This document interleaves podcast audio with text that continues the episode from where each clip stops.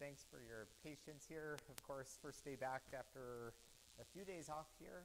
Uh, Facebook isn't wanting to work, but we will hop on to YouTube here and carry on as normal, I guess, as much as possible here. So yeah, thank you for hanging in there. And uh, yeah, it's good to be back after a few days camping. We were down in Cypress Hills, had beautiful weather. It was nice to be, just have some time off, some time with the family, enjoying ourselves out in creation. It's a, a wonderful place to be, but good to be back as well. And so this uh, morning, wanted to continue uh, what we've been doing for a while now, just using the uh, Moravian Daily Texts, using these texts as a way to guide and shape our lives and our time in, in God's Word this morning. So as we begin, would you quiet yourself? You're probably already in a good spot. Uh, you're maybe enjoying coffee this morning, who knows? But uh, yeah, you're probably waiting, ready for the Lord. Let's pray this morning. O Lord, our Redeemer, we praise your holy and righteous name. Our voices sing, Alleluia, Alleluia. Praise the Lord, for you are worthy of glory and adoration. Thank you for your unending love and your ever-abiding presence. May our hearts continually lift your holy name and praise this day. Amen. So our first reading is from Psalm seventy-eight, verses sixty-five to seventy-two. Uh, so this is where we left off last week, uh, last Thursday or Friday, whenever we...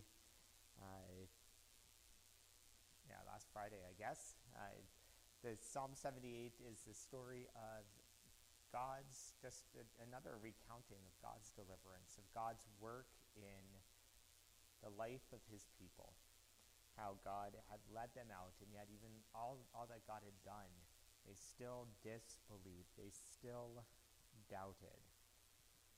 And so this uh, Psalm speaks to that, reminds the people of the fact that they doubt, the fact that they're not, uh, yeah, that they're not trusting God, even though they, they have every reason to trust God. I see there's trouble with audio here, too. I don't know. Yeah. Maybe we will just uh, stop. I don't know if, yeah, if this is a widespread thing here. Let me just check real quick.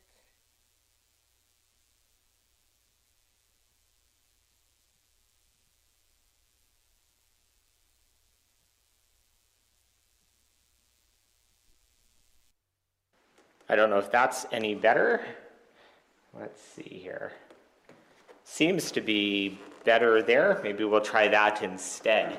Uh, yeah, let me know, uh, Shelley or anybody else that's watching, if you're still on, if that's any better for the audio. Uh, but we'll, uh, yeah, look at Psalm seventy-eight. Look at Psalm, yeah, Psalm seventy-eight, uh, verses sixty-five to seventy-two. Yeah, you can hear again. First day back problems. I don't know, technology and everything else throwing me uh, for a loop here. Uh, but yeah, we'll look at Psalm seventy-eight here this morning. Psalm seventy-eight, verses sixty-five to seventy-two. Again, I was just saying that it is the story of uh, God, uh, uh, just recounting all of God's blessings, all that God has done for his people, and yet they continually uh, forget, they continually doubt. It says uh, over and over again, they can, they keep on sinning. They keep on sinning, even though God has delivered them, even though God has worked in their lives. We start at verse sixty-five here. Then the Lord awoke as from sleep, as a man wakes from the stupor of wine. He beats back his enemies. He put them to everlasting shame. And then he rejected the tents of Joseph. He did not choose the tribe of Ephraim, but he chose the tribe of Judah, Mount Zion, which he loved. He built his sanctuary like the heights, like the earth that he established forever. He chose David his servant and took him from the sheep pens. From tending the sheep, he brought him to be the shepherd of his people Jacob, of Israel his inheritance. And David shepherded them with integrity of heart, with skillful hands. He led them. And so just that, that reminder again of, of God's uh, choice, of God's call on lives, and my firm belief that God's hand is on each and every one of our lives, that God is calling us to himself, and how God raises up people, how God raises up even you for his work, to be a blessing wherever you are, whatever people you're involved with uh, today. Uh, yeah, so I'll just leave it at that for Psalm seventy-eight. I wanted to look a little bit more in depth this morning at Luke chapter five. Again, uh, yeah, I think we skipped the first few minutes here. We didn't hear that with the audio, but it's uh, good to be back. Uh, we were camping down in Cypress Hills for three nights, and good to have some family time, be out in uh, God's creation, enjoying his uh, uh, handiwork in such a unique place here in, in southern Saskatchewan, such a, a different place. Uh, we had beautiful weather, a great time, great time as a family. Uh, well, well needed few days off, but it's good to be back as well here, back at it, uh, sitting together with God, with his word today. So Luke chapter five. Luke chapter five. We look at the first eleven verses this morning. One day, as Jesus was standing by the lake of Gennesaret, with the people crowding around him and listening to the word of God, he saw at the water's edge two boats left there by fishermen who were washing their nets. He got into one of the boats, the one belonging to Simon, and asked him to put out a little from shore. And then he sat down and taught the people from the boat. When he had finished speaking, Jesus said to Simon, "Put out into deep water and let down the nets for a catch." Simon asked, answered, "Master, we've worked hard all night and haven't caught anything. But because you say so, I will let down the nets." When they had done so, they caught such a large number of fish that their nets began to break. So they signaled their partners in the other boat to come and help them. And they came and filled both boats so full that they began to sink. When Simon Peter saw this, he fell at Jesus' knees and said, "Go away from me, Lord, for I am a sinful man." For he and all his companions were astonished with the catch of fish they had taken. And so were James and John, the sons of Zebedee, Simon's partners. Then Jesus said to Simon, "Don't be afraid. From now on, you will catch men." So they put their, pulled their boats up on shore, left everything, and followed him. So much I love about this story here. You know, the simple fact that Jesus walks up to the boats. There's no real... Uh, you know, evidence or anything that Jesus has had any interaction with Peter or any of these other fishermen. In fact, it seems like this is the, the first meeting. It, they're simply called fishermen, were left, left their boats there. Jesus walks up, sits down in one, says, "Let's go out a little bit," and he starts teaching. And immediately after that, uh, you know, that's, that's kind of a weird circumstance already for someone to be like, "Okay, yeah, let's go. Uh, you know, let's go out so you can teach." But the fact that Peter then goes and lets off into deeper waters, uh, follows Jesus' instructions, you know, after he had been out fishing all night, kind of like somebody coming and telling you how to do your job. Nobody likes that. Uh, kind of offensive, actually, right? Jesus does that to Peter.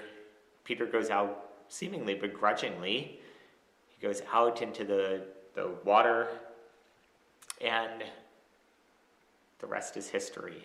one of the greatest fish stories ever told. You know, you go fishing and, you know, how big was the fish, and, you know, it keeps getting bigger over time. This is one of those that was, was a tremendous story to begin with. Uh, two boats full of fish, and Peter's reaction, astonished. Of course, you know, he said they didn't catch anything all night, and suddenly they had more fish than they, than they knew what to do with. Jesus, of course, was making, you know, a, a picture here, a parable, an analogy. You know, this is how it's going to be as you go to work for the kingdom, as you go to work with me. Uh, but yeah, Simon Peter, it says he was astonished. He falls at Jesus' knees and says, "Go away from me.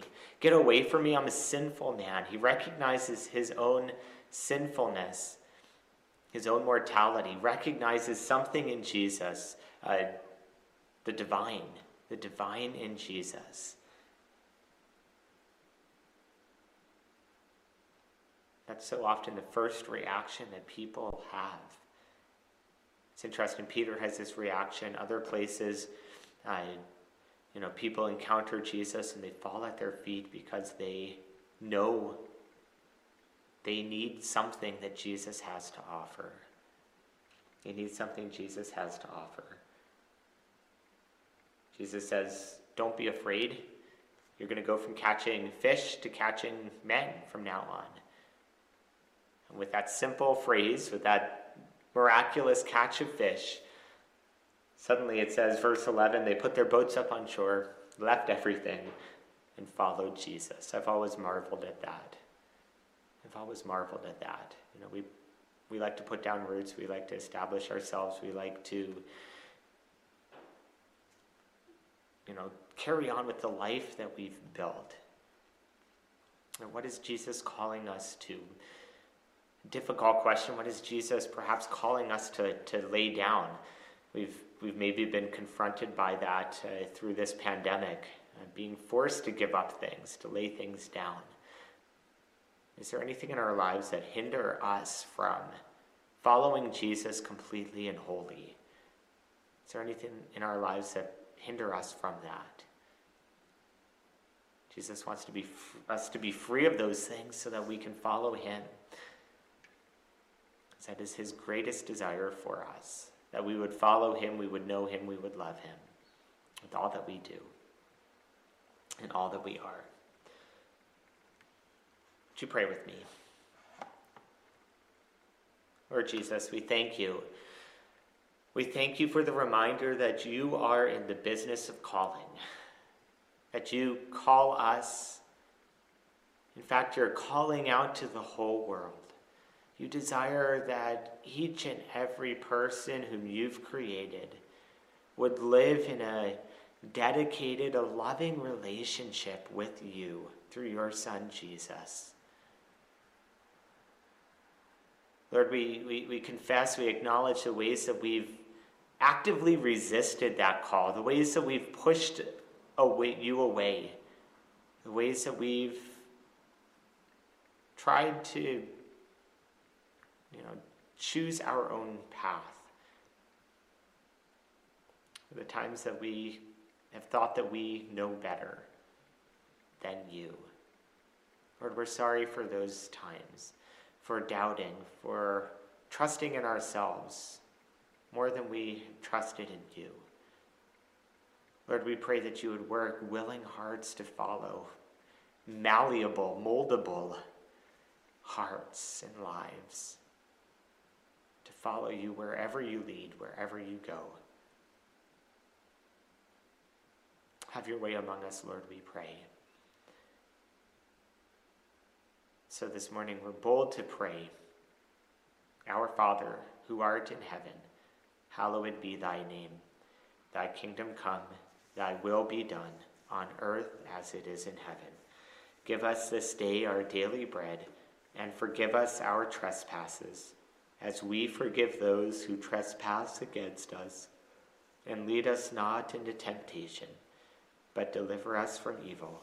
For thine is the kingdom, and the power, and the glory, forever and ever. Amen."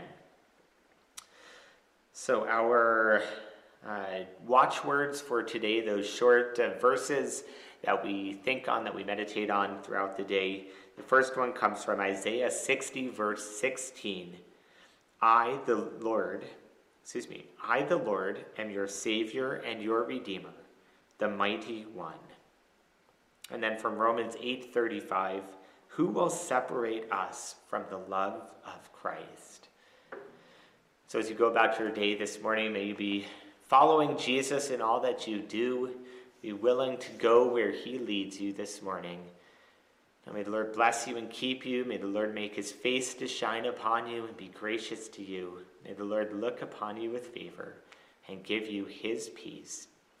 May you be a blessing to all you meet today. We'll be back tomorrow morning, hopefully with less uh, technical difficulties. Hopefully Facebook will be back up and running, and uh, audio issues will be sorted out here again.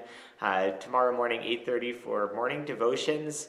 Uh, normally on Thursday afternoons, we've been doing Bible study since I am just back and have a few th- other things on my plate over the next couple days here.